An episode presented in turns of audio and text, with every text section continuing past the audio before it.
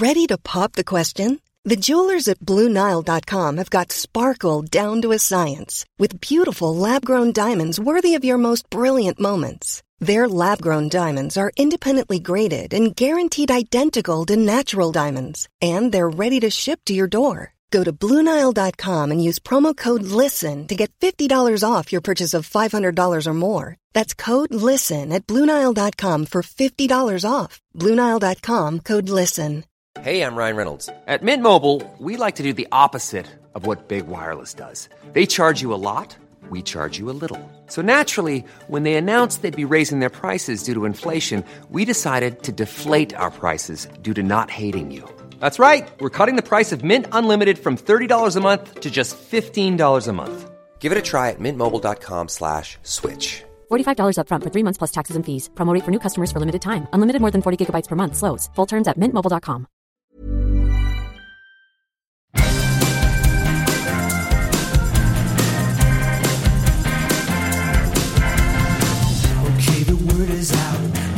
Talk about the VOD and the silver screen.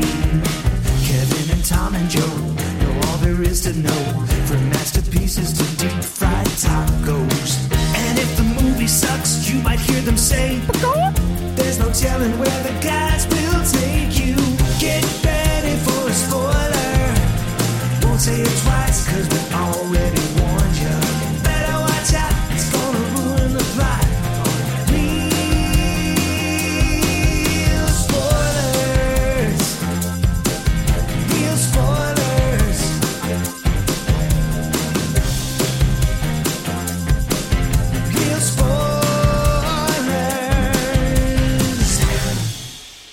Broadcasting from the lush but not lavish studios located in the basement of the O'Keefe Institute for Advanced Film Snarkitude, this is Reel Spoilers, episode 753 Weisenheimer.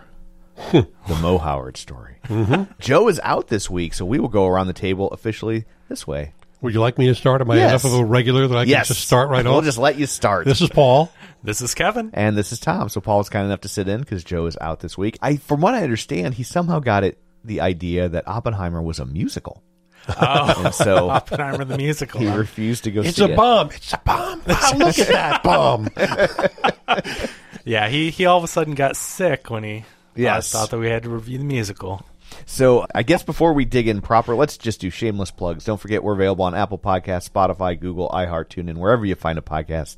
You can find us. While you're there, be sure and follow us so you never miss an episode. Maybe leave us a review. That's always super helpful. You can find us on Facebook at facebook.com slash reel spoilers. While you're there, like the page, join the group. It's called the League of Show Sharers because we're hoping you'll share an episode. People who were kind enough to share an episode last week include Gus Butisi. So See, when Joe's not here, his dad shares the show. We don't know why that is. We will let you draw your own conclusions. Gabriel Lugo, Glenn Cougar, Mellon Brewer, Chris Valls, Ralph Tribble, Travis Tewitt, Chris Magic Man, Tom Dowdy, Tammy Lynn Powers, Betts, Phil Time, and Heather Sachs. Dissect that film.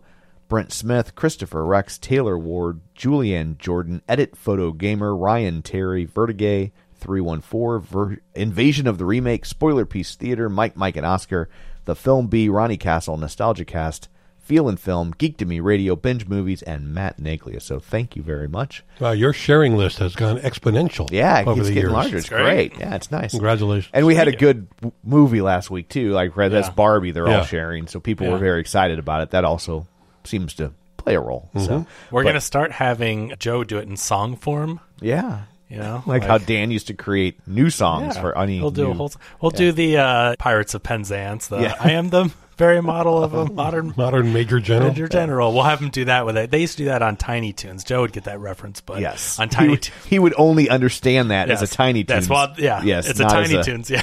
So they did that where they would do like I don't know, or or like the Elements song with Tom Lehrer. Yeah. when he would do that. So, but we'll have him do that with all the names. He'll assemble it the night before. So Sounds great. Also, don't forget we have a Patreon, patreon.com slash reel spoilers, where for five bucks a month you get bonus content, and we secretly like you extra, except it's not secret.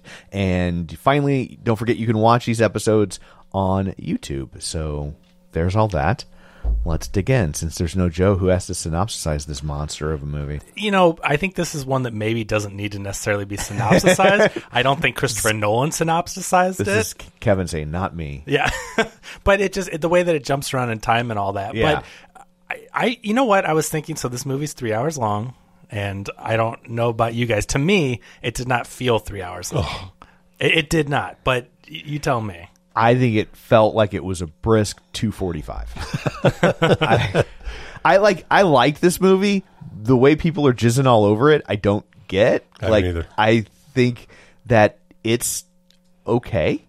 I definitely don't think it felt like a three hour movie, but I also didn't walk out of there feeling like, oh my god, has it already been three? I didn't do that either. But So uh, I got my work cut out for me, is what you're saying. I think this movie is is not a masterpiece. I think there's a lot of there's a there's a there's a lot of good stuff in this movie, mm-hmm. and there's a lot of weird stuff in this movie. And a lot of wasted time, too. Yeah, Christopher Nolan is an auteur. Yeah. Auteur is a French word, means doesn't edit enough. yeah. I, I you know, that what that he- he's the? Judd Apatow of drama. and and the the the the frustrating part is I feel like he was really trying, right? Like I feel like the first 45 minutes of this movie plays like a trailer for this movie. I, there I I felt like there wasn't one scene where anybody talked for longer than 4 seconds. It was just like you'd get this burst of like this happened and then now you're over here and this other thing Well, happened. so the the reason and why I wanted to ask you guys that I think it didn't feel like three hours is the editing. I think that if you would have had people sitting in a room and it went chronologically and they're just talking and talking and talking, I think you would be like, man, this is long. Jumping around between his point of view to Strauss's point of view to black and white to color. I to me, I felt like I was keeping engaged. I was following it, but I, I had think to do he a did a, work to. he did a really good job i think of letting you know where you were at in time like i i was never confused when it bounced around Right. in time about where i was at in time and there's a lot going Yeah. on, so I, I think Yeah. they did a good And- job, and, it kept you engaged. i think he was trying too hard to have like take a historical drama and have like a twist at the end Mm. like surprise robert downey Jr. is the bad guy I really liked it because I didn't, I don't know that story. Yeah. I, I'm not super familiar with the history of it all. Obviously, the Cliff's notes of it, but I, I didn't Right. know all that, and I didn't know about Strauss, and I didn't know about these hearings and the communist stuff, like all the goings on and his affiliation. So to me, I was. I felt like I was getting this kind of history lesson, but it was really engaging. I think Cillian Murphy's performance was phenomenal, and honestly, everyone. This cast is stacked I, from I- top I- to bottom. I agree. Yeah. But when I say that he's not a good editor, I don't necessarily mean the film. I mean, he wrote the script. Right. And he jammed too much stuff into the script. I think if he hands it off to somebody else, they'll say, this whole part at the beginning with his first love, Jean Tatlock, in which we essentially hired Florence Pugh to show her nipples in a couple of scenes. That's all she's there for.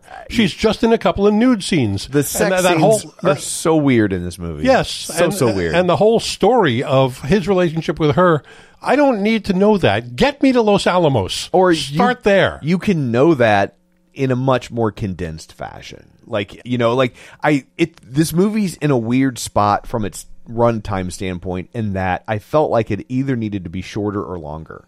Like because when you start introducing some of these ancillary characters, they have very interesting stories too. Yes. And I'm like I'm like this might have made a really really good mini series. Yeah, limited series on Netflix Yeah, or like 9 or 10 episodes Yeah. where you can take one of these other scientists this and- week, Edmund Teller. right yeah and like go down that rabbit hole because Yeah. there's there's some interesting things and the and there's some interesting things that get completely left out like i forget which guy it is but the the guy who they're working with the the radioactive ball and it's and it falls and he catches it mm-hmm. and he's just like well i'm like Yep. i'm dead now Yep. like and he's and he he's like you can't touch this thing and he's dead in two weeks and he spends the whole two weeks basically letting them watch what happens when you get radiation poisoning, right? Mm-hmm. Like he's like, because we don't know yet. So he's like, so he's like, okay, uh, you're going to put me in a room and you're going to watch what happens and and log as much as you can, so maybe you can help the next guy. And like, it doesn't even touch on that story, which you do get in Fat Man and Little Boy. I'm glad you mentioned that because before I wrote my review for my website, Yeah. I went back and I watched Fat Man and Little Boy, which, for those of you who don't know, Paul, Paul Newman, Newman, plays John General Cusack. Groves, Yeah. and he hires Dwight Schultz, face from the A Team, who's who's playing Oppenheimer, to run this whole project. And he brings in other people, including John Cusack and John C. McGinley and a bunch of other people. And it's a story about they went to Los Alamos and made a bomb. That's Right. the whole movie. It's like much. It's like the middle part of this movie. Correct. And I didn't mind what came after that in this movie, which we'll get to. But it's that first third. Yeah. That whole, you know, him going through the academic history of where he was and the whole Einstein thing. Okay. I, I see. To a- me, I, I don't know because this the implications of what he did are obviously so unfathomable for a human to be able to reconcile with and i think to show him to humanize this character so that we remember well this guy that created this this horribly destructive amazing catastrophic thing was a guy and then he had to live with that. And i think the florence pugh stuff helps to humanize him but also they have to connect the story with the communism and the reason why they thought that he was you know that was like one of the smoking guns of like oh well you went back to see her and you're in contact with her a known communist. And then also obviously her suicide quote unquote was questionable because she ends up dying but she's like in front of the tub face down and then they even show in the movie like he's picturing what happened. I think it's like a flash of it. You see a glove or something like someone put her head in there. But it's not like you see the murder. You see him imagining like there's something weird about this going on. But you know his great guilt over that because then he blames himself but then he has to reconcile with the death of hundreds of thousands of people. And so I don't know, to me there was a lot of connective tissue there and I thought it was interesting and I didn't know how the guy grew up. Like I I didn't know what his trajectory was from just like when he's being questioned. The movie bounces between these hearings from after everything goes down and the government is trying to revoke his security clearance. They're basically trying to get him away from anything with the government railroad, the word you're looking for is yeah, railroad. yeah. And so they're trying to connect him with the Communist Party, and the woman played by Florence Pugh was a member, and we see how he met her at a communist uh, gathering. Yeah. and she was trying to kind of A convince him. commie mixer. Yeah, mixer. Yeah. here's a bowl of punch. Here's commie punch. You know, we're, we're joking about that, but there were a lot of men whose lives got screwed up because they tried to get laid. Right. right. Oh, well, what, I have to sign this and we'll go to bed? I'm signing anything. Be- I'm having a- 22 years old. What, are Having, you yeah, kidding me? having your life screwed up because you tried to get laid is a tale as old as time. Yes, it's that's that true. is not communist specific. No.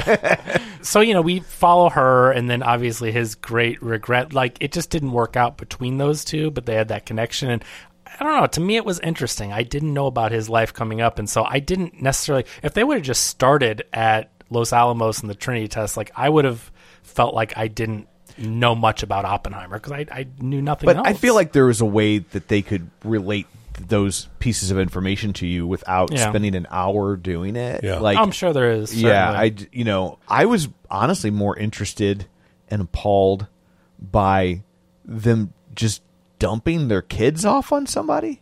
That they're just like, you know what, raising these kids isn't really for me. You take Yeah. them, and like the movie's kind of judgment free on that. And I'm like, no, that's But he said, I mean, Looney Tunes. But I mean, yeah, it is. But they do kind of show both perspectives because he says Oppenheimer says like we're terrible people. Like he says it flat out. I think the movie's telling you. And then the who is the guy that he drops him off to? Is it his brother-in-law? no, I think it's a friend. it's a friend. Okay, Yeah. so th- they're, And by the way, how's that, how's that conversation? I need you to look after my kids for a while. Why? What are you doing? I'm Yeah. going out to the desert for a special project for two years. Yeah. I, well, I thought you meant tonight. right. yeah, but you know, it just shows, and he's like, "You're not like everyone else. You're obviously doing. I don't know exactly what you're doing, but I know it's important, like government work. So." I don't necessarily think the movie is like, yeah, cool, that happens, but like they do explain, yeah, this is extremely unusual circumstance. You don't want them to spend another hour on that part either, right? So it's like, I would have rather seen more about that. Yeah. To be honest, like you know, especially because I've seen lots of movies where the loose affiliations with communism come mm. comes back to haunt somebody. Right. That's a very was not uncommon. Right. And so it's like, and maybe it's just an age thing. I've seen a lot of those mm-hmm. movies to mm-hmm. where I'm like, like you can give me the bullet points, I got it. Like I, you know what I mean? Like I, I get as soon as I see him at a party with a bunch of communists, I'm like, oh, this is Chekhov's communist. Well, they like just- I know what's happening. They just did that with Lucy and Desi or whatever that. Yeah. Yeah. Remember they just Yep. Yeah. there's the big showdown with all that. Right. All those things in the 1950s. Yeah. Right. The country was just the front with Crazy. Woody Allen. Yep. Like that's So, just real quick to go over the cast, though. J. Robert Oppenheimer, Cillian Murphy. Again, I think he was phenomenal. I think he's great. There's going to Yeah. be Oscar buzz over his performance. I love his resting physicist face. Yeah, sure. I mean, but really, he does look like a man that is dealing with some stuff. Like when you just see his face, and Nolan does a lot of close-ups, and some of them resemble some real footage of Oppenheimer. But when you see him just dealing with the inner turmoil about what he's done, I believed it. I thought he was always very believable, and when he was frustrated about something or upset, like it didn't seem too big. You know, he never goes big. He his performance is very intimate and Stoic. yeah, and and it never. I don't know. It was very believable, and he's a great actor. And but I think this may be one of his greatest performances. I agree. One, best. one other thing about his performance. Yeah. Nolan shot this whole thing in IMAX. Mm-hmm.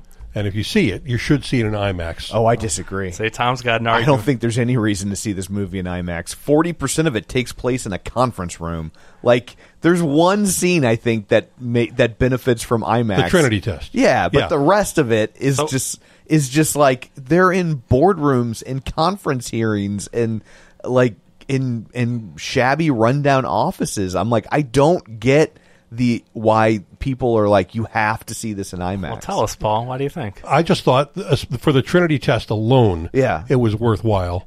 Which is the explosion when they first tested an atomic bomb in the desert Mm-hmm. in, in New Mexico. But also there were some amazing vistas of that area when they weren't inside all looking at a blackboard, like like we're on an episode of The Big Bang Theory.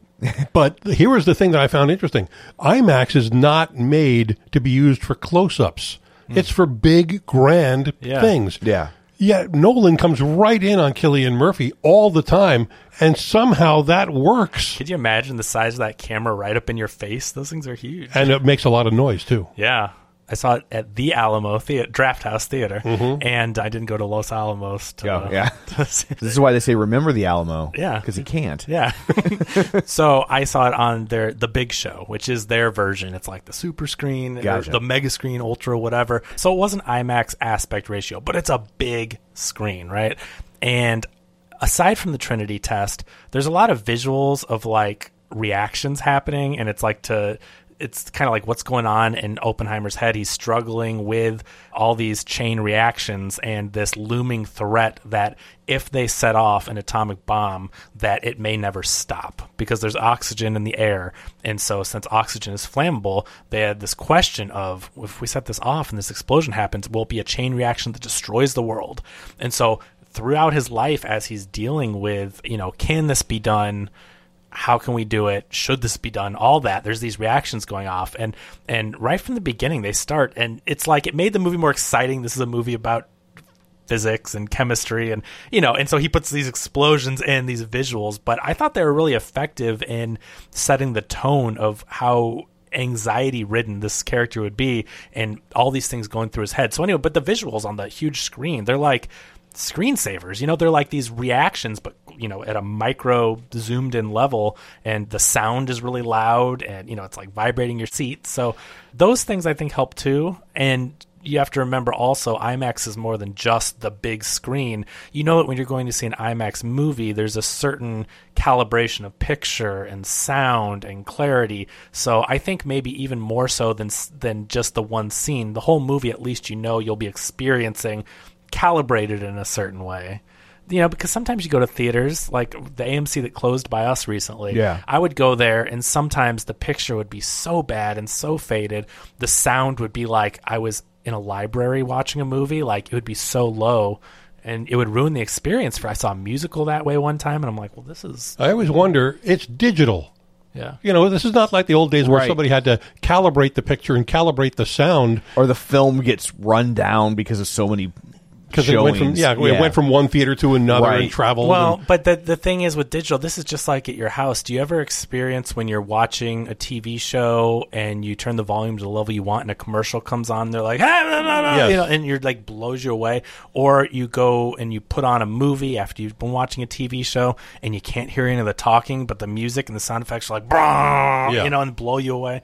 And that wasn't Hans Zimmer. He didn't do this movie, but I know that sounded a lot like a Hans Zimmer. Ludwig Göransson. The score is another thing where I know you're not like a huge score guy, but to me, this punched up the the anxiety and the excitement of things that were going on, and I thought that his score was phenomenal. Did you notice throughout the film? No, my I thought the sound mix was rough. Like I had trouble. I thought it was getting dr- the score was drowning out the dialogue a lot of times. Yeah, but I- I, and you saw it in IMAX. no. Oh, you didn't. So No. see, that's the problem, and and I can't say for sure, but this is the problem, and and why I've turned into this Alamo supporter is that you know it's a, it's a little further from me, it's a little more expensive unless you get their season pass, which is a phenomenal value. It's the price of one ticket, and you can see a movie every day f- for the month, so it's like no brainer. But they just calibrate everything right. Not only is it a new theater in our area where the new 4K or 8K projectors, whatever they have, are so super crisp and the colors are amazing. The sound is loud, but it's all mixed properly. So when I was watching, I was thinking of you and you had made some comments, and I'm like, yeah, there's some really loud sounds and then you know some quiet talking, but I could actually understand the whole thing. And I thought if you go to a theater that isn't properly calibrated, that ruins your whole experience. But it may not even be the film's fault if the theater's not calibrated properly. Yeah, I mean, I don't, I don't. I don't know how I'm supposed to judge that. Like all I know is the oh, experience I, I, had. That, but Yeah. that's that's the thing is so it, it going to the Alamo now. and I went to Chesterfield Galaxy, which is not Yeah. like a rundown, no, no, no, theater. not run down, but Yeah. but they don't, you know, they don't have projectionists, and Yeah. I know there's a thing about Alamo may also be going that way too, where it's it's a shame, but for now they have projectionists, they have people that are calibrating, Yeah. Whereas at those theaters and most of them, it's the manager going and pressing scheduling the hard drive to start at a time or whatever. Yeah. and so they don't check those things. So I'm just saying that it, is a little like for me, it's I live by Tom, and it is a little out of the, the way. It's you know further away and, and more expensive. But I'll tell you, ever since I've been going, the experience is phenomenal. So if you have an Alamo by you, like check it out. I know Joe goes there, and he goes there every time now. And my other friends that I see movies with, sometimes Brad, you know, The Brad know, Hyan I don't know if that will throw off the yeah of Yeah. the Brad Hyan rule. he goes almost exclusively to Alamo now. So everyone that's gone, it, it really is a different experience. So sound and picture are so important. And I know that like for a movie that has a lot of talking, it's not like you watch this at home and you're going to totally miss like this movie will work at home, but the experience I tend to agree with Paul where it's like if you see this on a huge screen, there just is something that you will not get. It just takes it to that next level where you're never going to get that at home no matter how good your theater is when, with these visuals and especially the Trinity test, which is just phenomenal to see mm-hmm. that happening and and all practical too. I you know, we haven't mentioned yet, but They actually exploded an atomic bomb.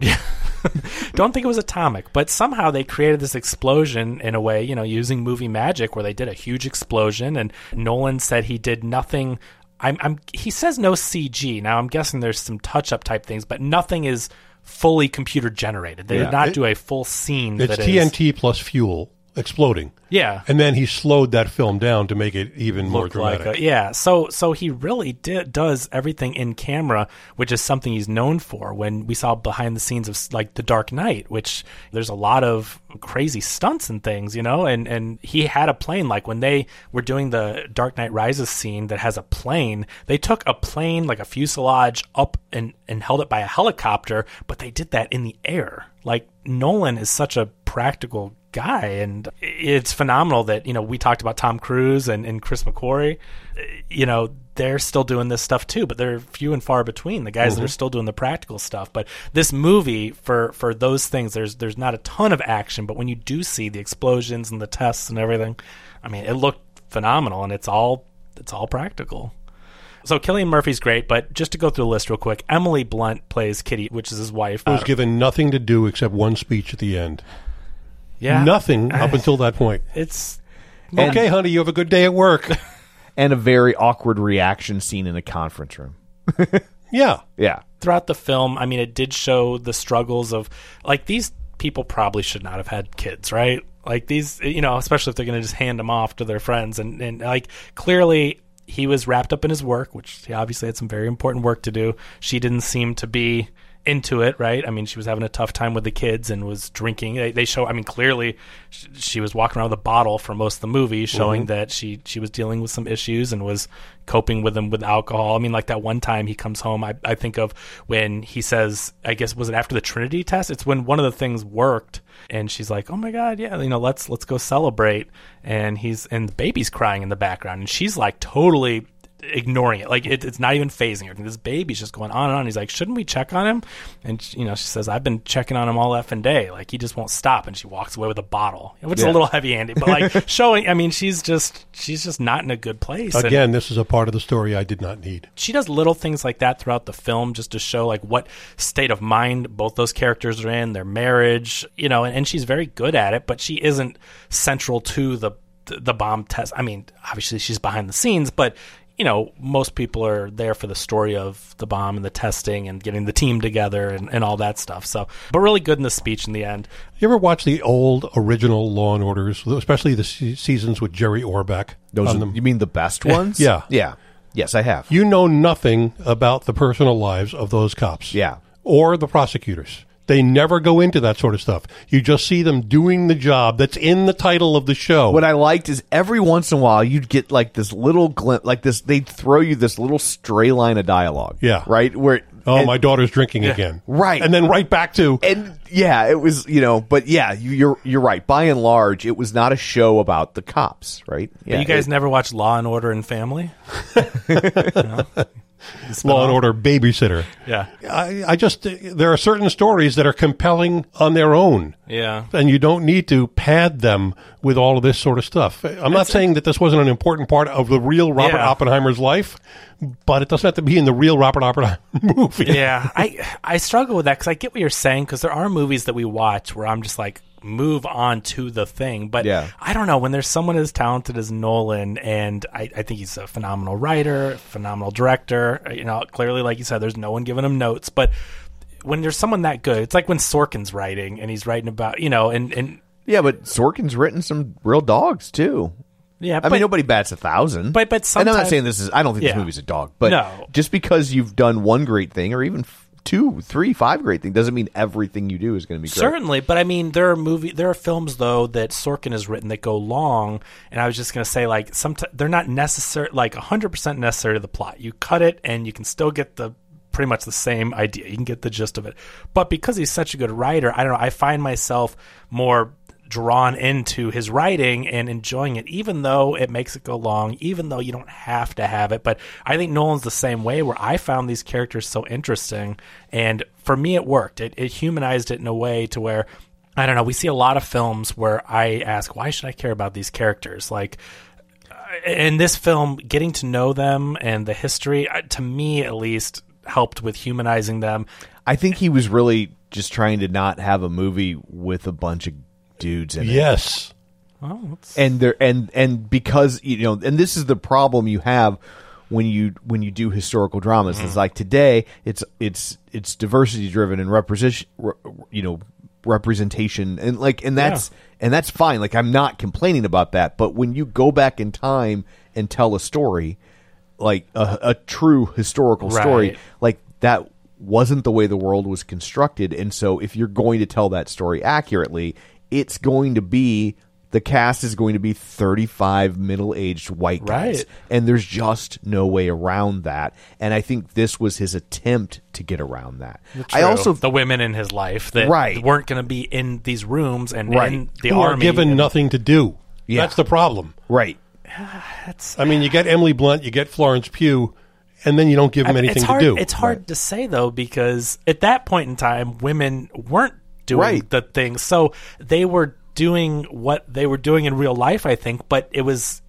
in the background of Oppenheimer's personal In the going background, on. yes. but, And if- uh, you but don't they have- weren't making the bo- like they, they no, couldn't yeah, really that, give them that's that's the problem, Yeah. right? Like, I'm not saying it's fair, Yeah. but also when you go back and tell the story, like how you know people today want, like, want and expect different things, and how do you give that to them when those people weren't allowed to participate at the same level? Well, you know? I'll, I'll tell you what comes to mind. What I really, really liked was so first of all to speak to the authenticity of the times and everything. And I, you know, Nolan is someone that is going to pay attention to those details. I went and watched a documentary. There's a lot of them, but there's a new one on Peacock that from 2023. And when they were going beat by beat and you know, talking about stuff in Oppenheimer's life, and it was so close to the film. Yeah. Where I'm like, Nolan, this is to me at least, not as a historian, not as an expert or someone that studies Oppenheimer, but watching the documentary and the real life stuff and the footage and then watching the film, I'm like, holy crap, this, This- thing is very true to I'm not an expert on Robert Oppenheimer, but from what I can tell, like this seems like one of the most straight historical historically accurate films that's come out of Hollywood. Like normally they take wide liberties. Right. And and and this is pro like I think the only other movie I can think of that from what I understand is this historically accurate is Clint Eastwood's Flags of Our Fathers. Hmm. Like hmm. that is, from what I understand is like is like dead on. Gotcha. Yeah. So Although I will say, Fat Man and Little Boy, which you mentioned, Yeah. has all the same elements at the Los Alamos part of this story. Right. Yeah, so th- so they did seem like they were following the historical Yeah. beats very well. So I I appreciate that, and especially as someone that doesn't know a lot about it, like you you hate to watch a movie about something you don't know about, and I mean like a I don't want to say fictional, but not a biopic, but you know, it's about a historical event, and then you're like, oh, now I know this is how it happened, and then you talk to And then you find out that it's like, not Oh yeah, none of that stuff happened. Right. Like I hate that. So not knowing a lot about Oppenheimer and before the bomb and after the bomb, I'm glad to know that if you watch this film, well, sure, I'm sure things are dressed up a little bit, but the events that happened all seem like even the poison apple thing. That seems like a movie thing. I thought, Yeah. he tried to poison his teacher. He got mad at him. You know, he treated him like crap or whatever. And even though he admired him, which he said later, I'm like, wow, that's a weird way to show it. But Yeah. but he tried to he tried to But you know, the people that you admire, if they treat you like that, oh, you take that as like a, that's much more hurtful. Yeah. Right. So they must die. right. But like that story is a story that went around, and even Oppenheimer's estate or whatever was like, yeah, we kind of wish they didn't, you know, include that. But they're like, you're not going to tell Nolan what to do. But apparently, that's a story about something that he did. And he like when I was watching it, I was like, no way, that's a total weird movie thing to like, oh my god. And it was anxiety inducing and stressful. Like, how is he going to get out of this? How is he going to do it without giving away Right. what he had done. And Niels Bohr, played by Kenneth Branagh, because legally Nolan has to have Kenneth Branagh in a mm-hmm. movie. That's just the law. But he does a great job in this, and he plays Niels Bohr, and he's there giving a what would you call that a symposium, lecture, a lecture yeah. on whatever, well, physics probably or chemistry. And afterwards, he's meeting with the teacher that Oppenheimer had put arsenic. Was it arsenic? So- We don't know. don't- Cy- cyanide. Yeah. Something cyanide. I don't know if that's arsenic. Potassium cyanide into an apple. He injected it in after he treated him badly or whatnot. And he comes back and Niels Bohr is like, you know, juggling the apple, polishing it up. And, and he definitely doesn't want to poison Niels, Niels Bohr. He didn't do anything to him. And so he ends up saying wormhole. And, and throws it away in the trash real quick.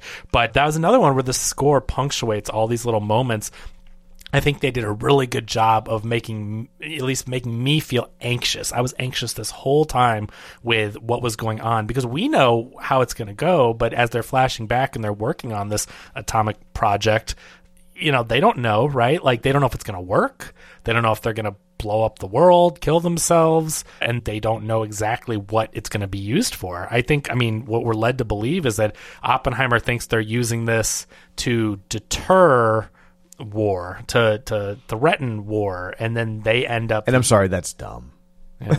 when he when he's like, but but I mean, he can be dumb, Yeah. right? Like you can be really smart in one Naive. area and really Naive, dumb right? in another. Nice but when he's like, you need to tell the Japanese, they're not going to believe you. Yeah. If you're like, hey, we've got this really big bomb that's never existed before, and if you do something like. they could send them the Trinity test, right? Like, there's footage of how destructive. That's our small little. Okay, test. but the but if the if the country that in other parts of the world is best known for its movie making capabilities sends you a film, like you know what I mean? Mm. True, I- like yeah. you know, I just think that you're gonna if you're the Japanese, you're gonna bend over backwards to be like they are totally bluffing here. I think Which- I- which So I- you invite them over for a weekend at the lake, yeah, right and then all of a sudden the water disappears. right yeah. Well, and I, and and to the point of the Japanese, like I do find it frustrating that like there is really no part of the story that truly explores the impact that that had Yes. in Japan. Has there ever been a movie about how Japan came back after Hiroshima and Nagasaki? How they rebuilt the country and you know went on to be a leader in several different industries just a couple of decades later? I've never I mean, seen there might be anything some like that. demo- like some an American doc- made, like a, a like a yeah, there might be some documentaries. There's a really good sure one I think called like White Heart Black Sun, something like that. And it's and but it's more focused on what happened in Hiroshima and they're they're interviewing like actual survivors Yeah. talking about living through the blast and like and the ramifications it had on it used it was I watched it on HBO years ago, so I don't know if it's living somewhere secretly on Max, but who knows? yeah, but uh You have to go to Zaslav's house. You have right. to leave a tip under the door. Yeah. Secret knock. but it, that's a fascinating and just gut wrenching documentary. But in terms of their comeback, I don't know, and I, it's probably hard to construct a narrative Yeah. around how this entire country kind of pulls it back together after something like that. But Yeah, but I can't think of any feature that goes into like there's no famous one. Oh yeah, that starred whoever. Like I don't know. Yeah. But the documentary, the Oppenheimer documentary, does go into that, and you hear from survivors and family members and the destruction and seeing death and bodies floating, bodies in the streets and bodies floating in the water and just Yeah. all the terrible terrible ramifications. But I get what you're saying because I hear some of those complaints, but this was a story about Oppenheimer dealing with. But if he's after- but if he's dealing with the aftermath, then maybe you could have a passing reference to the math. well, but he, I mean, but he does say that he killed hundreds of thousands of people. Like, yeah, it's very abstract. It's not it's not tactile like a lot of the other things in this movie. It's it's very it's it's very much removed and presented as an abstract concept. Sure. It's presented as numbers. And it's not presented as as and human his and his well, and his reaction, which I Yeah. mean, yes, obviously, but it still kind of ends up Yeah. the I feel like the the end result is all these mil you know hundreds of thousands and eventually millions of people died because of this. And like look how sad it made this white guy. Right? Like that's kind of the takeaway of the film. And I, I honestly don't think that's what Nolan's trying to do. But by but by not addressing, even when he shows the effects of the nuclear blast right it's it's in Oppenheimer's head and you see it happening to a white person like Yeah. that, that that that's not cool the argument's valid. Yeah. I can see what you mean. I guess I just, I don't know. I mean, and I think if there's they anything we show if it, there's I- anything we learned from Barbie the week before, it's okay to to like something, and even if there's something else that's problematic about it, you can still enjoy that thing. No one's saying because this one thing happened, you can't love Barbie anymore, or as a the doll Mm-hmm. specifically, and and so it's like this can still be a good movie, but that maybe it dropped the ball on that part. Yeah, I, I I don't know how you tastefully show that without then. I just think damned if you do, damned if you don't. If they showed the aftermath, what are you going to make up? Put makeup on a bunch of Japanese people and make it horrendous. I mean, it happened. I'm not saying like you don't want to hide it, but they do tell you it happened. But I just don't know. Showing it, I- just think that you're going to open up a whole nother can of worms, and then I think Japan's going to be offended and people are going to be offended. I just don't know. I don't know. I don't know. I feel like there's a, a way to do it, especially with someone as talented as Nolan. Like if, if there's yeah. anyone who can do it, but it just it just feels like the silence on that issue is deafening. Okay, fair enough. What was really powerful was Cillian Murphy's performance, and like we've touched on before, but just dealing with the weight of his actions. I can't imagine being one person.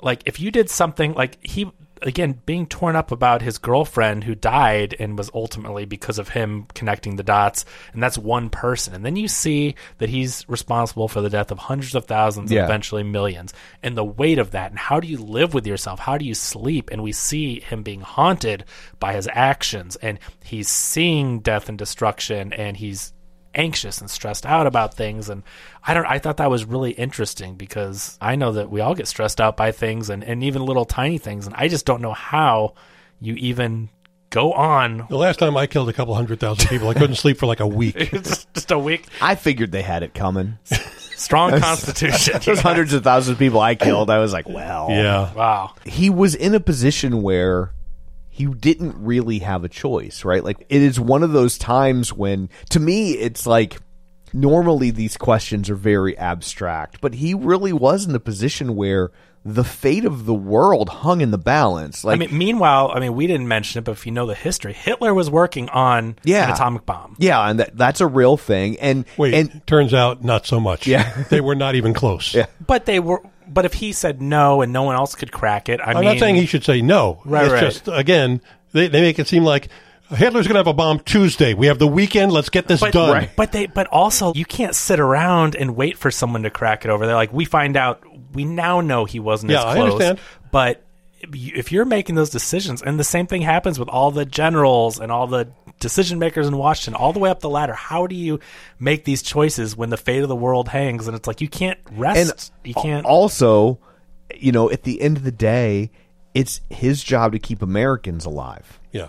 right? Like, I mean, I, I know it's callous, but it's a war, and you know, you know how many people they were expecting to die if they mm-hmm. staged an invasion of Japan. Like, I sent Kevin an article about it. Like, they made so many Purple Hearts for the impending invasion of Japan that never occurred that they're still handing out those Purple Hearts to this day. From 1945. Yes. yes, it's Wow. insane. That what was It- the number? It was like they have like a hundred and they made like five hundred thousand Purple Hearts, and we still have like a hundred and twenty thousand left. Wow. so. I mean, it's it's the the That, tr- that's insane. Like so, Yeah. it's like so he, he killed a lot of people. He kept a lot of Americans alive. Now he killed a lot of civilian women, children. He wasn't, you know, he wasn't killing soldiers. Yeah. So I mean, I, like, I'm not trying to be like, so what you gonna do? But that's Um, all the question. He killed, right. right? So Right. like he he the thing he invented killed. exactly. No- But I- I think- nobody goes around saying, you know, we don't get a biopic about Smith and or Wesson. How many people I've killed, right? right. Like it's yeah. But but, but I I get it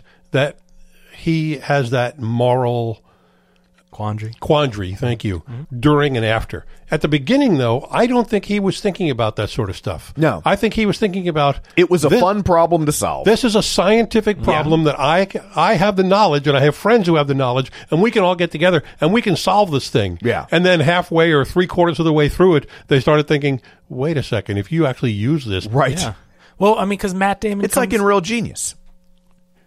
You end up with all that popcorn. Yeah, but in Real Genius, they have that moment where they they're like, "Well, if you're inventing this laser, what possible purpose could it serve?" Yeah. and like you know, and and Chris Knight is like, "Well, I mean, it's not my job to figure out a, a reason for Yeah. it. Like, it's my they just said make the thing, and I make the thing, and we're like, but they already have a reason for it, Yeah. right? Like, Yep. But, Yeah. but I mean, you know, that's why I think also the beginning part is important as, you know, yes, it may be a little bit drawn out, but it's, I think, to show that Oppenheimer was doing his his science stuff. He wasn't it's not like this movie started Oppenheimer's like I'm going to create the greatest weapon that ever existed.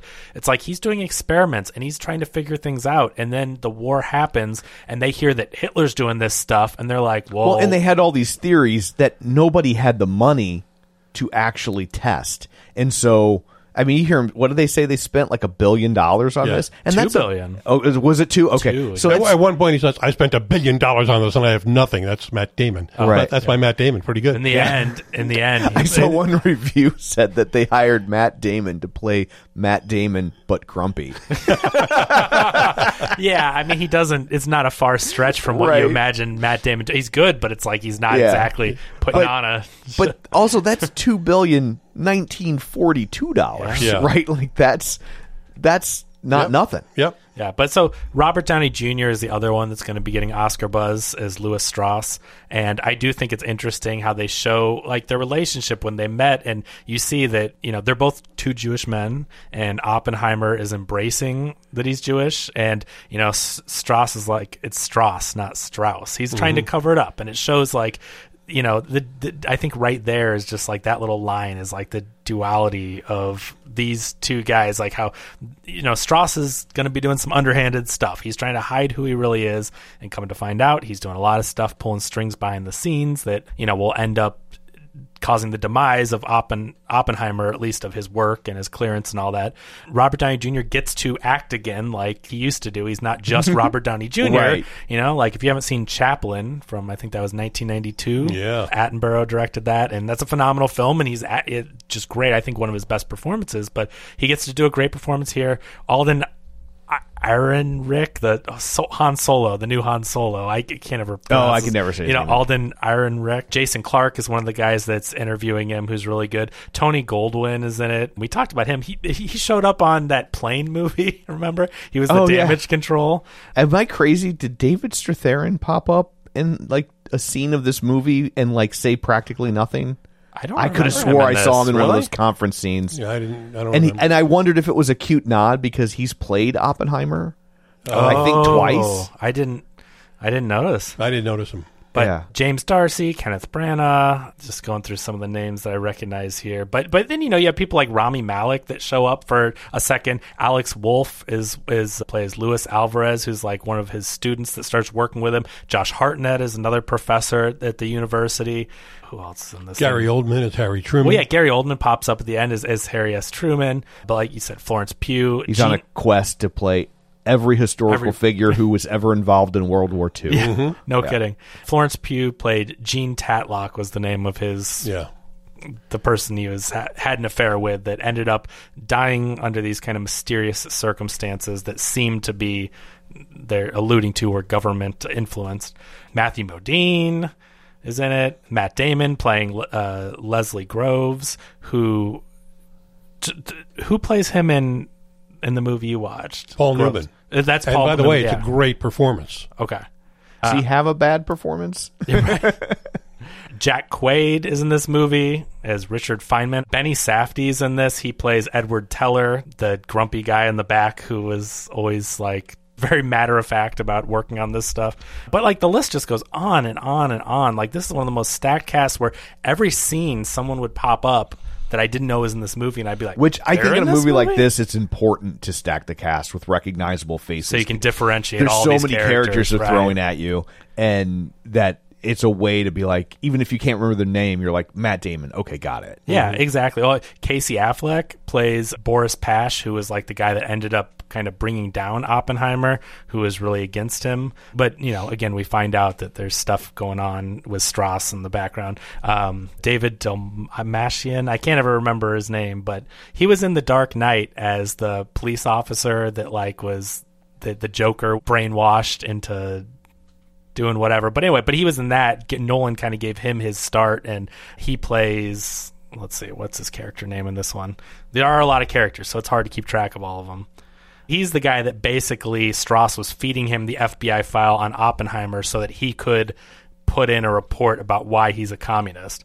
But And Strauss is doing all this basically because he hurt his feelings. Yes. yeah, yeah, he embarrassed him about something that he wanted to do. They they keep flashing back to this moment where Oppenheimer's kind of joking around in one of these hearings, and Strauss wants to do something, and you know he cracks wise, and and people are laughing, and so yeah, basically he had this ulterior motive to take out Oppenheimer this whole time, and then eventually he's or throughout the film we see he's running for what is the He's position in nominated the for, cabinet uh, For for, Secretary of Commerce. Yeah, for, Secretary- under Eisenhower. yeah. Okay, so so he's trying to run for that, and the whole thing is like him and Ehrenreich, or you know, his like one of his staffers. He thinks he's got it in the bag, but they have to go through these hearings, which they say are formalities. They say no one since 1920 whatever has been denied a post on one of these appointments. So they said this is a formality, but some of the hearings have him sweating, and they start hearing from scientists, and all the scientists know that he railroaded Oppenheimer. So so they're, you know, giving some testimony which isn't looking too good. This whole time he's like, I thought you said I had it in the bag. And so those moments I thought were interesting because they do introduce a little bit of that you know, I'd call it courtroom drama, but there- it's Yeah. not really. But you know, those hearings, I think, Well, because they even keep the- saying like he's like, well, what about this? What about that? And they're like, this isn't a trial. Which- Like, we don't have to do any of those things. It's Yeah. not a trial. which was a nice parallel to the Oppenheimer hearing. Yeah. Or hearings or whatever they want to call it to revoke his security clearance because you keep seeing these mirror images. So as much as Strauss screwed over Oppenheimer, Oppenheimer, you know, and his friends kind of end up doing the same thing to him because they're like, "This isn't a this isn't a trial." And that's Right. the exact same line they wrote in for that scene when Oppenheimer and his his lawyer or his counsel or whatever were trying to say things, and they're like, "That doesn't apply here. This isn't a courtroom. This is just a hearing." Like they're acting like, "Oh, we're just getting this on the record and whatever," but they're trying to put all this stuff on Front Street. They're like these notes will be publicly accessible or whatever uh, they're on the record and it's a lot of evidence or a lot of testimony from people that are about that he may be a communist, and it's basically going to smear his good name so that the scientific community won't work with him. You know, I mean, at this time, obviously, anyone who's suspected of being a communist, it would end them. And so by doing that, and that's the part, I, I don't think I got a chance to say it, but I think that is the part that Emily Blunt, as his wife Kitty, really excels in. Yeah, she has one good speech. No, but throughout the film, though, and what from what I understand, with the way that Oppenheimer kind of became a shell of himself because he was dealing with all this the horrible, horrific aftermath of what he had created, was that Oppenheimer wasn't fighting these people that were trying to take him down. He wasn't fighting all these people that Strauss, you know, lined up to to you know get him out of there. and so she has lines throughout the movie where it's like, why don't you fight? Why don't you fight for us? They are trying to destroy you and you're just sitting there and I don't know, I thought that made for some compelling scenes between the two of them because I think that is how Oppenheimer was. He he was like it was kind of like that I deserve this. You know, Yeah. like I killed so many people. I created this whole thing and yeah, I'm going to just I'm just going to take this. And she's like, "No, you didn't. You were doing your job and now they're going to take away everything from us and all the great things like you're a hero. Like a lot of people say he's a war hero. He's you know, he saved the world essentially, saved the country, and now he's being well, there's been crap. this shift in in public perception, right? Like at first he's a hero, where you know you see this in the scene where like he's given that speech after Yeah. the the bomb works, and they're very excited, and then there's this period where he kind of sees what it did, Mm. and and the and then the country kind of shifts because they think he's a communist, and then people turn on McCarthy, and it shifts back, and Mm. so and that's where where Strauss gets hung up, right? Is that he did something that at one moment in time was very popular, and then five, ten years later, not so much. Yeah, that those Oppenheimer hearings were nine years after the bomb. And America didn't have quite the short attention span it does now. Yeah. But over nine years, you know, they got into other stuff. Yeah. And the Oppenheimer hearings weren't these big public things, Right. right. Like they were, it was in this little tiny conference room, and all it revolved around was, I mean, he was never going to go to jail. He wasn't going to, you know, he was in no no trouble per se. It, was, just his security It was clearance, just his security which clearance, would essentially end his work. Right. So it's like, eh, on the one hand, they could say, well, this is no big deal. It's just a security clearance, so it doesn't have to be a trial. We don't have to have the same burden of proof. And, you know, you're not really in trouble. You're just not going to have this thing anymore. Oh, but by the way, this thing is the entirety of your career eh, and what it's based on, and you can never work in this field again at this level. But, you know, so it's, it is a very punishing thing if he were to lose it, Yeah. but they can also distance it and say, well, we're not saying he's a bad guy. We're just saying better safe than sorry because, you know, we love America. All right, let me ask you this. I thought that Robert Downey Jr. was very, very good as Strauss. Strauss. Did we need his story? If he's not Which in this movie, Oh, if we don't have the Strauss character in this movie, how does it change? Well, it's a very different movie, right? Because Strauss is what gives the movie. I know this is going to sound really dumb considering we're talking about the building of an atomic bomb, but it's what gives the movie stakes from a personal standpoint, right? Like mm-hmm. it's it's this is what's endangering Oppenheimer's career, and then you get and then you get the Strauss getting his comeuppance, right? Like this is the kind of emotional narrative that this movie's constructed. But I think the communist stuff would have come back to haunt him without Strauss being the guy with the fork in the side pushing it along. I think that that hearing in 1954 happens with or without Strauss. but I guess, but it, you know, being historically accurate, I think Nolan wanted to tell the story of how he got railroaded and Strauss was the guy doing it, and so I and I do think that it gave it compelling emotional stakes, but also I think it's historically important, also to show you how there's a line in the movie, and I can't remember exactly who it is that Oppenheimer is speaking with, but when he's getting the team together, you know, because there's a getting the team together type thing with all the scientists and all the students and people from all over, and he tells one of them these physicists they don't want to work for the government. They're Right. they're doing research. They're trying to they're trying to write papers and advance science and all that stuff. And oppenheimer becomes the figurehead and is trying to enlist them. And he's like why are we doing this? And they're like don't aren't you worried? You have these communist ties. They're going to use that against you and all this. And he's like no they're gonna you know they need us. And they're like until they don't. Right. and which eh, which I think is very important because it shows how people are chewed up and spat out. They're used for as long as they're useful and then they'll turn their back on you. And he saved the entire country and maybe the entire world. Yeah. And then you have these guys in the government trying to take away his clearance and smear his name, and it's like that's the kind of treatment he gets as a war hero, and and who Nolan refers to, and I think even in the film as the most important person to ever live. And here they are nine years later trying to take away his security clearance, and they know it's BS. They know they're planting evidence basically against him.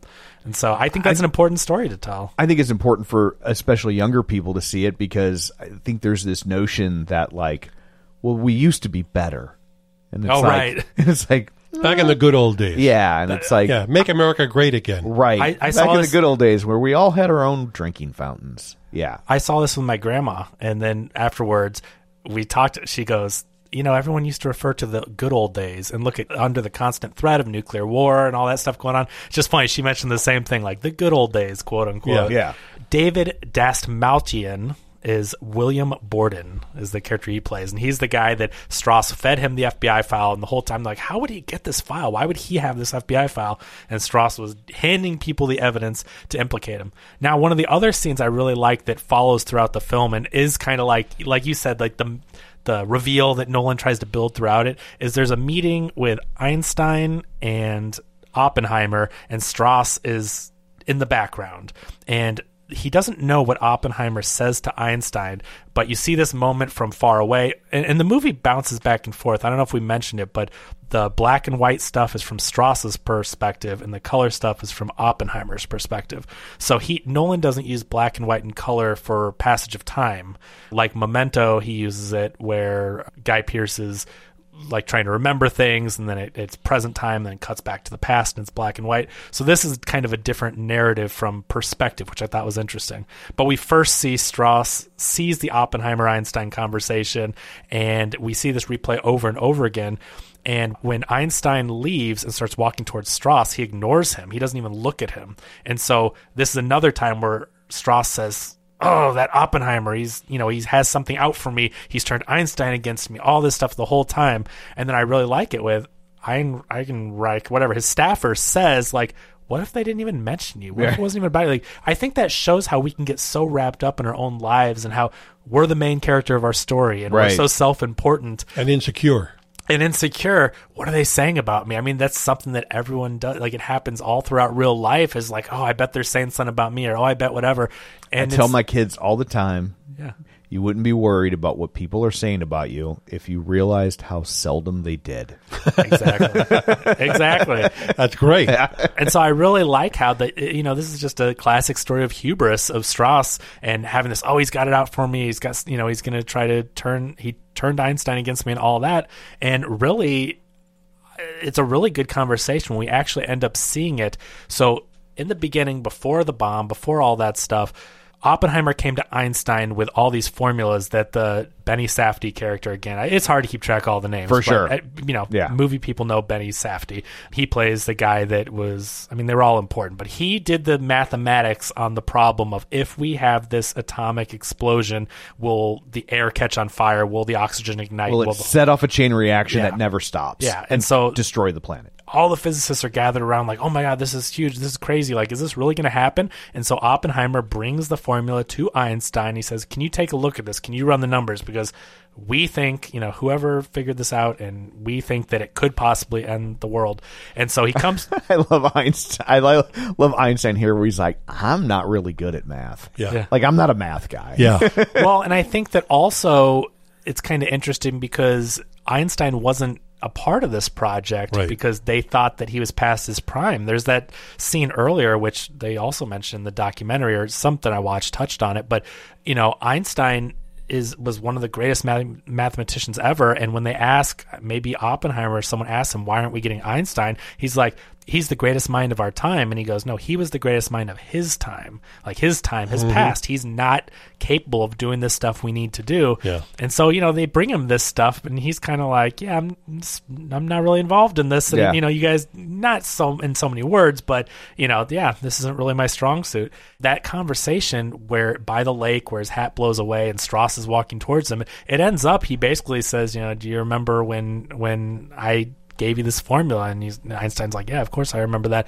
and he's like, I asked you if if we would set off a chain reaction, it would destroy the world, and I think it ends up being like the last line of the movie, and he's like, I believe we did, Yeah. you know, and you know, so not in a obviously it's in a metaphorical sense, but Right. like, yeah, we really did because we created a nuclear bomb, and it may not have destroyed the world in a chain reaction of particles exploding and the world ending, but you know now we have nuclear war. So I thought that was a really cool scene, the way that it played out in different angles and how it drives Strauss to kind of kind of drives him crazy against Oppenheimer, and then to end up he wasn't even thinking about him, and Einstein was just like d- distraught with the implications of what was going on and how the world essentially was, you know, ending not. Not in a literal sense, but how now we're but how this- it easily could. yeah, constant threat of nuclear war. And now people, I mean, go forward. Obviously, the Trinity test was amazing. I don't know if you guys have anything else to touch on that, but that scene was No, that seems great. fantastic.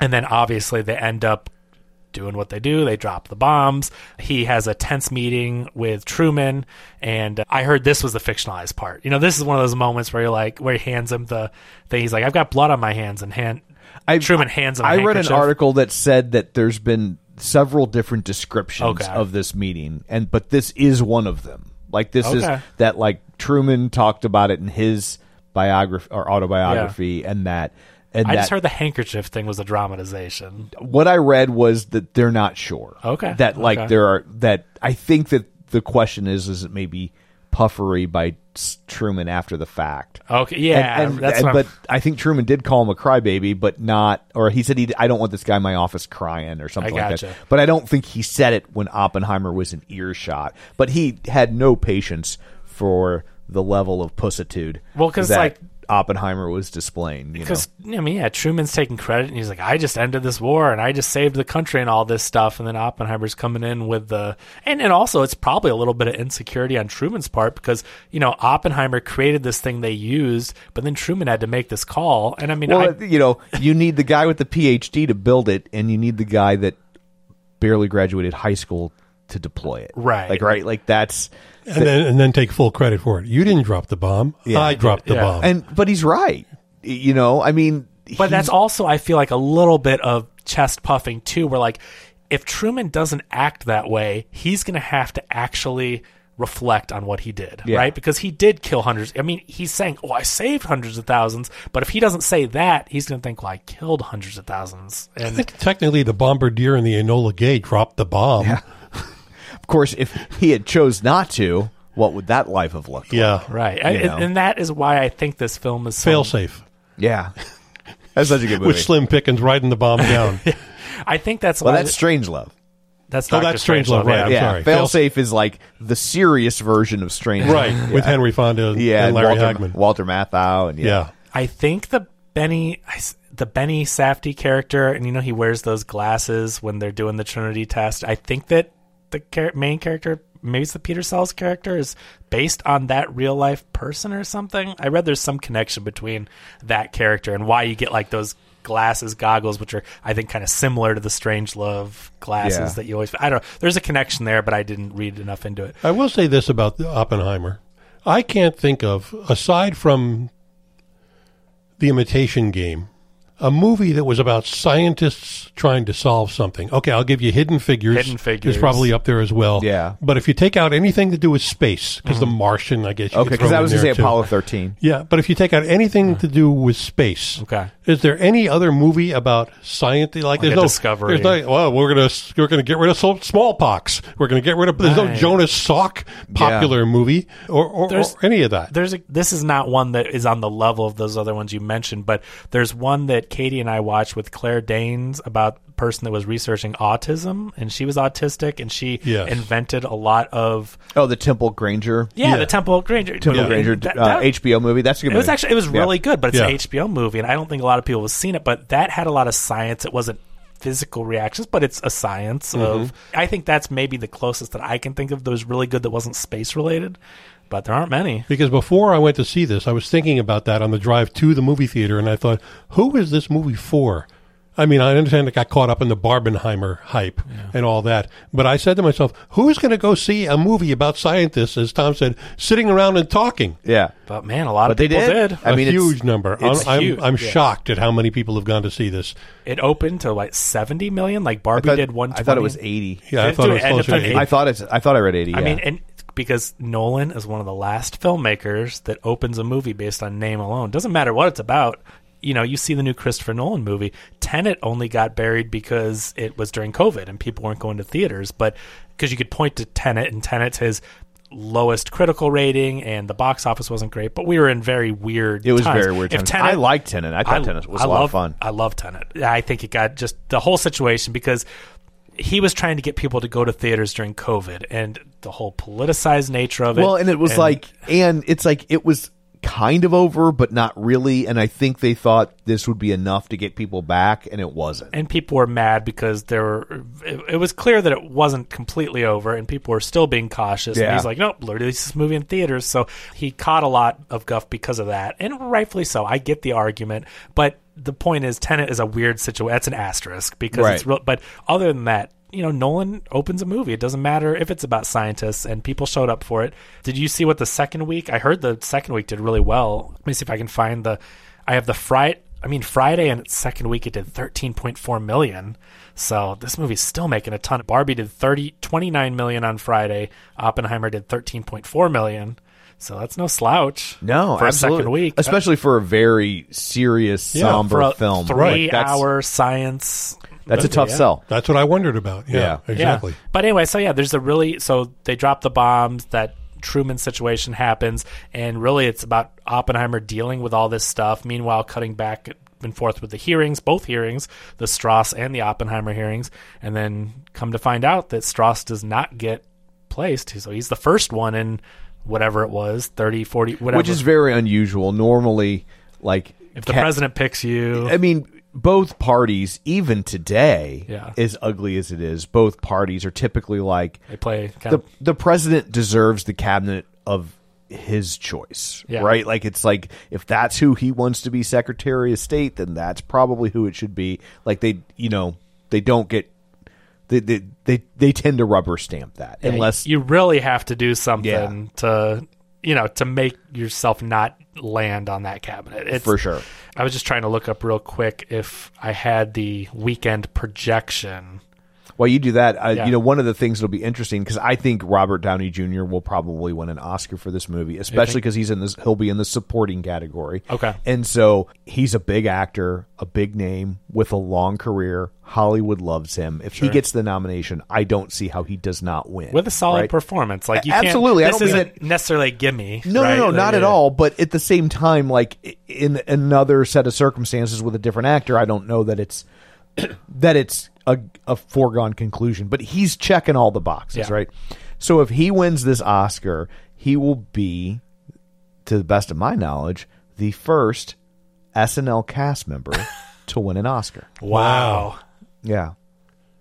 Like that's no like he's he I believe he was the first ever nominated. People forget that he was on SNL, but With he a horrible season. horrible, maybe the worst. I mean, it's like between that and the The Gilbert Gottfried the year. yeah, I was gonna say Charles Rocket, but same season, yeah, Yeah. with when Jean Doumanian took over, right? Yeah.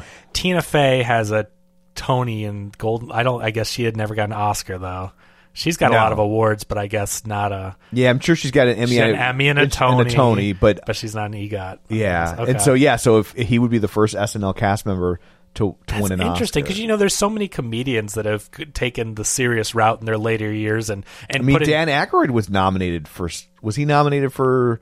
I think best, Driving Miss Daisy? best supporting for Driving Miss Daisy because he like he had a real Yeah. good shot, and Bill Murray's been nominated a couple times. Right, I'm just so so I'm Yeah. so surprised, and especially you think like Bill Murray might win for a Wes Anderson movie or something Right. like to eventually to you know I- that's really interesting to think about that it hasn't happened because there's been so many great actors to come out of SNL. I mean, even Sandler's put in great performances. Yeah. like Punch Drunk Love. Sandler's done some serious stuff besides Uncut goofy Gems, stuff. yeah. Uncut Gems, yeah. There's the other one. So Rob Schneider. Deuce. Oh, of course, yeah. Deuce Bigalow is that was that he was just How about this? Has there been anybody who played a superhero?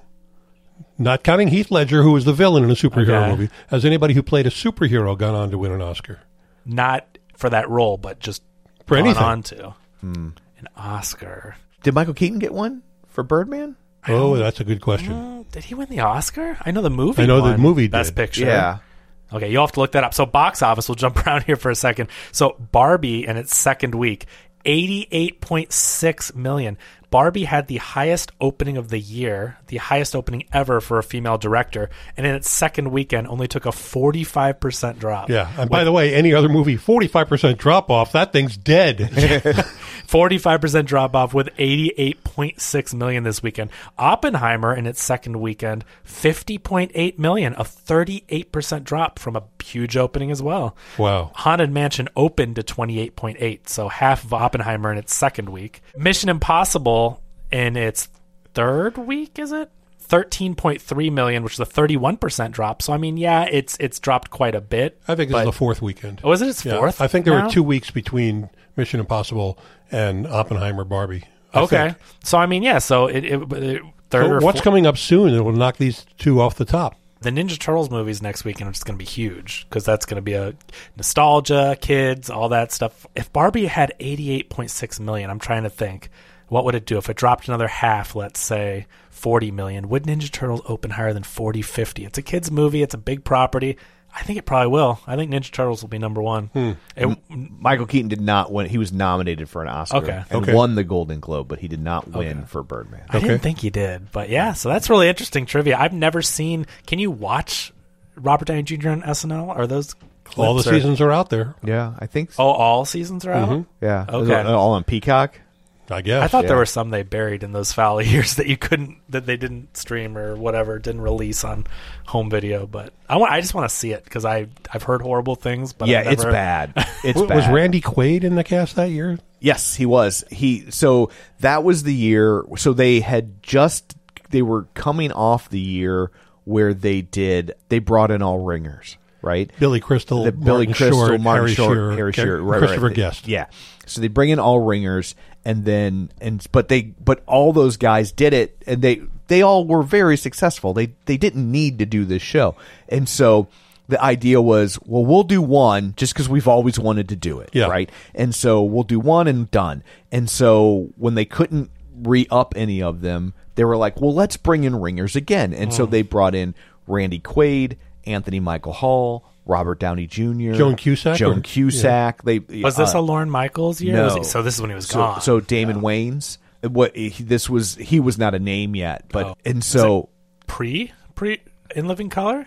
Yes, so he famously breaks character in a sketch and gets fired. Maybe Lorne Michaels was there for the Randy Quaid. Yeah, I stuff. think after the, the Billy Yeah. Crystal, et cetera, I think that was the last of those five years that Michaels was away, and then he right. came back and brought. yeah, those because people I in. remember Lorne Michaels is mad because it gets mad because Damon Wayans breaks Okay. character and he Yeah. fires him in hmm. mid show. Jeez. And and supposedly Damon Wayans did it because he wanted to go to Living Color oh. because he wasn't getting screen time there anyway. Right. Okay. And so he's like, "Well, I'd rather go do this show where it's going to be, you know, it's going to be more black driven Yeah. and and I'll get more screen time." Made the right move for yeah, career. and because the Homeboy Shopping Network actually started as a sketch on SNL. It was him and Anthony Michael Oh, Hall. and he was able to take it with him. I've it always amazed me that that that that they let him do that. I wasn't sure how he got away with that. especially if it ended on bad For sure, like I've that. never. you'd But think. but you can see a version of that sketch Yeah. with him and Anthony Michael Hall. In fact, I think they did it a couple times. Okay. But but yeah, that that season is awful. But yeah, they bring back in Lorne Michaels, and I think now that I'm, piece- I think Lorne Michaels was like. They were coming off such a great season. He was like, "Well, I'll emulate that because if I bring in nobodies, they're going to get they're gonna expect names. yeah, and then and then when that season the bad, then he brings in like he goes back to rebuilding a cast with with up and comers from scratch, and that's the Dana Carvey, Phil Hartman, Jan Hooks, Jan Hooks, Nora Dunn, Jon Lovitz. Jon Lovitz, and I think Jon Lovitz had been. He's one of the few people that carried over because uh, Jon Lovitz had been in that Randy Quaid. Because I think you saw the the devil character pop up a couple times that season. Okay. but, but yeah, almost everybody else got blown out. Interesting. So yeah, so I, I think that you know the movie ends with with some great dramatic scenes with the courtrooms. I, I kind of like the that Strauss. I, I kind of like they gave you a bad guy. I think that I think that's something that you know for moviegoers to relate to. It really happened, so we talked about. I think it's Yeah. important for the story. It gives you someone to root against. They have that good scene at the end where his staffer Ehrenreich is is kind of like you know screw you, go Yeah. on out. Like the the press are all there, and he comes in and he's like, "Did I get it?" And he's like, "I didn't get it." And you get to see his defeat, so you get that kind of comeuppance for him. Yeah, I, I I really enjoyed this movie. I I it was long, but I never looked at my watch. You know, I didn't. It didn't feel long to me at least. That was interesting. And I felt like I learned something too. I know I made fun of the runtime a little bit. I have to say, in fairness, I did a true B- Barbenheimer, so I had seen Barbie Yeah. immediately prior. So Okay. this was That's a long day. For five hours of movies. Wow. But but overall, I liked this movie, but I don't think it's this flawless masterpiece that some people are proclaiming it. Yeah, I uh, I don't think it's great either. I think it's okay. I think I gave it a six point five on, out of ten on my website. You know, it's not horrible, and if people go to see it, they're not going to walk out of there going, "Ugh, "That was a waste of time." Yeah. but I don't think they're coming out. Oh, Christopher Nolan is God. I think it's just it, you know this this happened so long ago. I mean, when you look at the numbers, it doesn't seem that long ago, and you know people are still alive from the era, but it also was a long time ago. Like for someone even my age or my son's age, I mean, it's so far removed that people can't really understand the whole you know being under nuclear threat and all this stuff that was happening. And you know now we know we just we have wars and weapons and all this stuff is so futuristic now. But like back then i mean this stuff was getting invented. And i don't know i think it's an important film to understand how the world changed based on what oppenheimer did and the decisions that we made. And I, it seems like an important movie so I'm glad it's made, and you have someone like Nolan that because his name's attached to it, people will see it. You know, you're not gonna. This isn't a little art house movie. It's not one of those where it's just gonna run the art house circuit because Nolan's attached. It's a big movie. We should mention too, a hundred million dollar budget.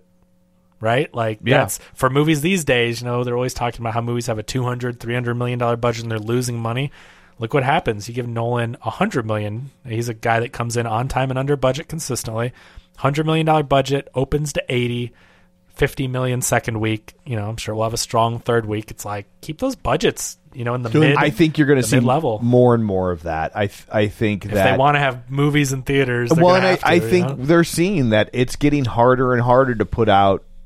I was going to say a mediocre movie and make a ton of money, but it's even hard to put out a good movie and Yeah. make a ton of money. And I think that you're going to see budgets really tighten up on movies. I I saw an article just the other day. They're saying that a Dungeons and Dragons sequel is not out of the question, but they were like, we got to figure out how to make it cheaper. They're like, if you want to do another one of these, you you got to bring those costs down. So I didn't even realize that one had that big of a budget, but they I, wanted I don't think less. it did. I think it had like a hundred million, which is in today's world for a movie like for a that big fantasy is with- not that. But they said that Yeah. they think if, you know if they can get it down to eighty, Okay. because it ended up breaking even. Yeah. and so they were like, if you can get this budget down, and make know. a good sequel. I can tell you that 1989's Fat Man and Little Boy was a bomb. I, I don't mean yeah, a bomb. Yeah, like- it did not do well at all. yeah. No, it didn't. And my question is, what was the last non-IP movie?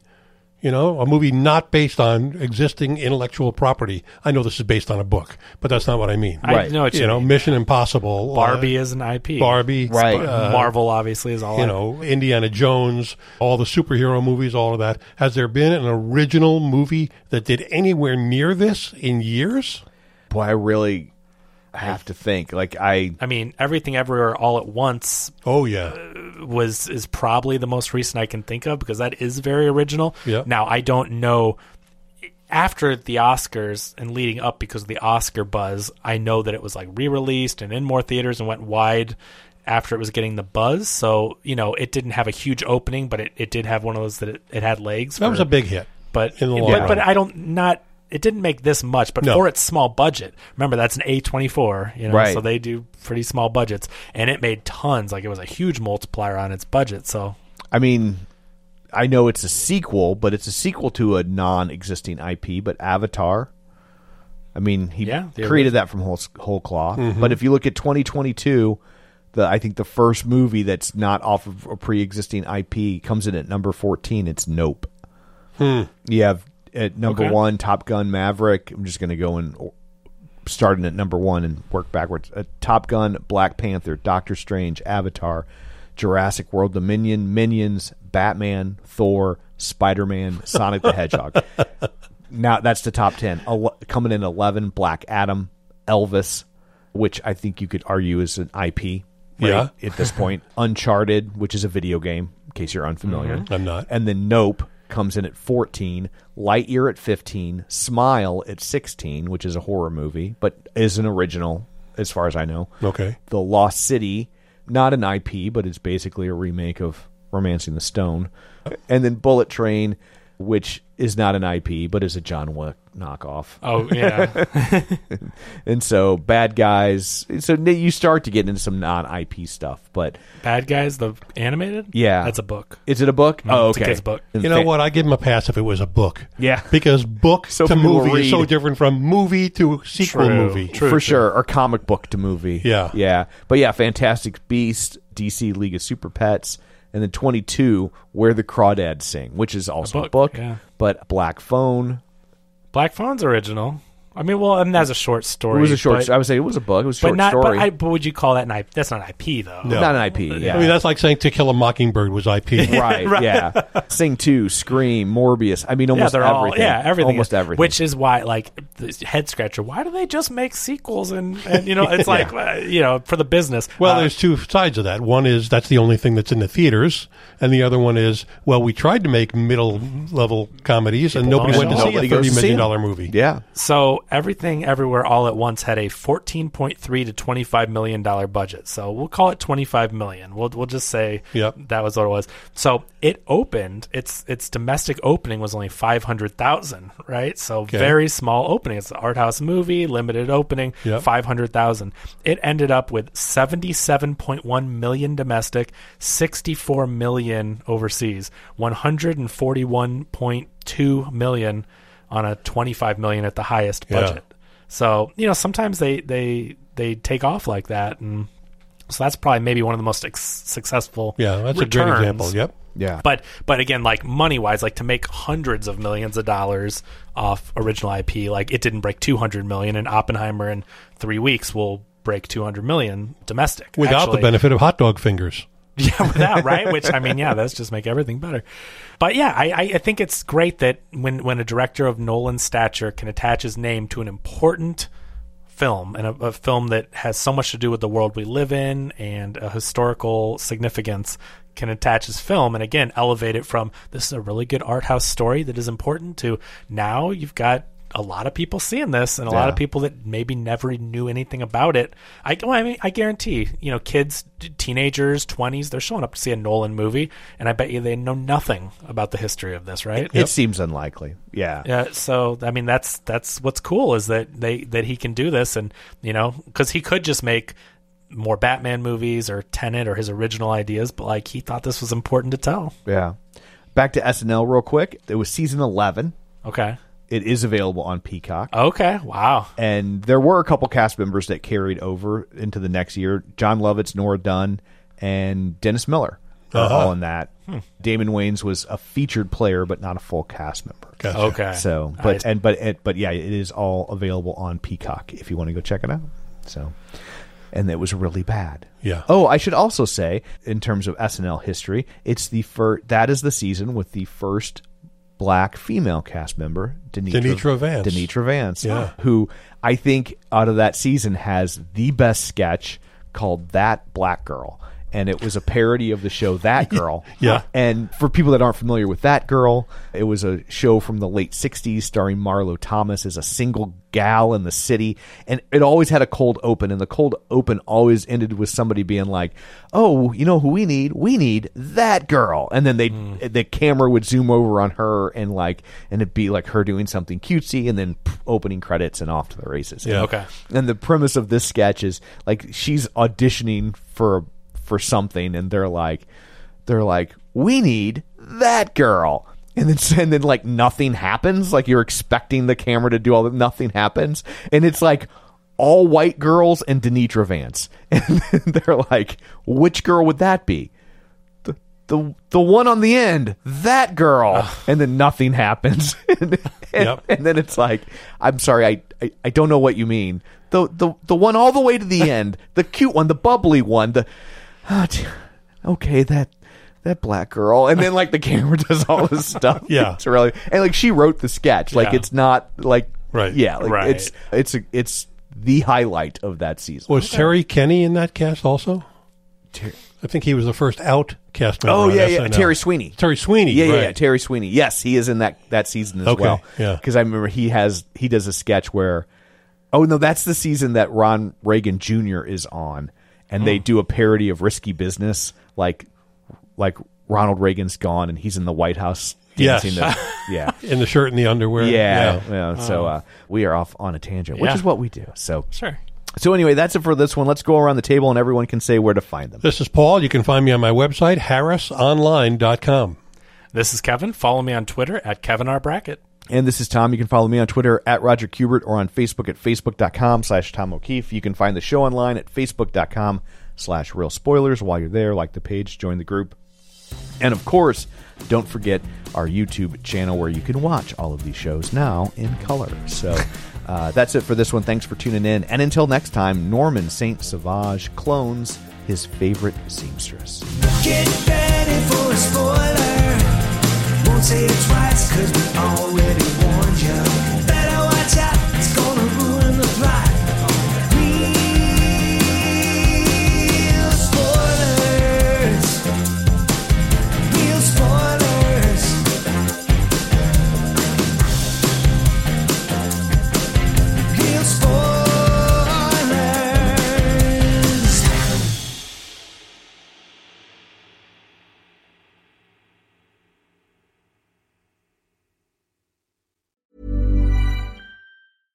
Mom deserves the best, and there's no better place to shop for Mother's Day than Whole Foods Market. They're your destination for unbeatable savings, from premium gifts to show-stopping flowers and irresistible desserts. Start by saving 33% with Prime on all body care and candles. Then get a 15-stem bunch of tulips for just $9.99 each with Prime. Round out Mom's menu with festive rosé, irresistible berry chantilly cake, and more special treats. Come celebrate Mother's Day at Whole Foods Market. Planning for your next trip? Elevate your travel style with Quince. Quince has all the jet setting essentials you'll want for your next getaway, like European linen, premium luggage options, buttery soft Italian leather bags, and so much more. And is all priced at 50 to 80% less than similar brands. Plus, Quince only works with factories that use safe and ethical manufacturing practices.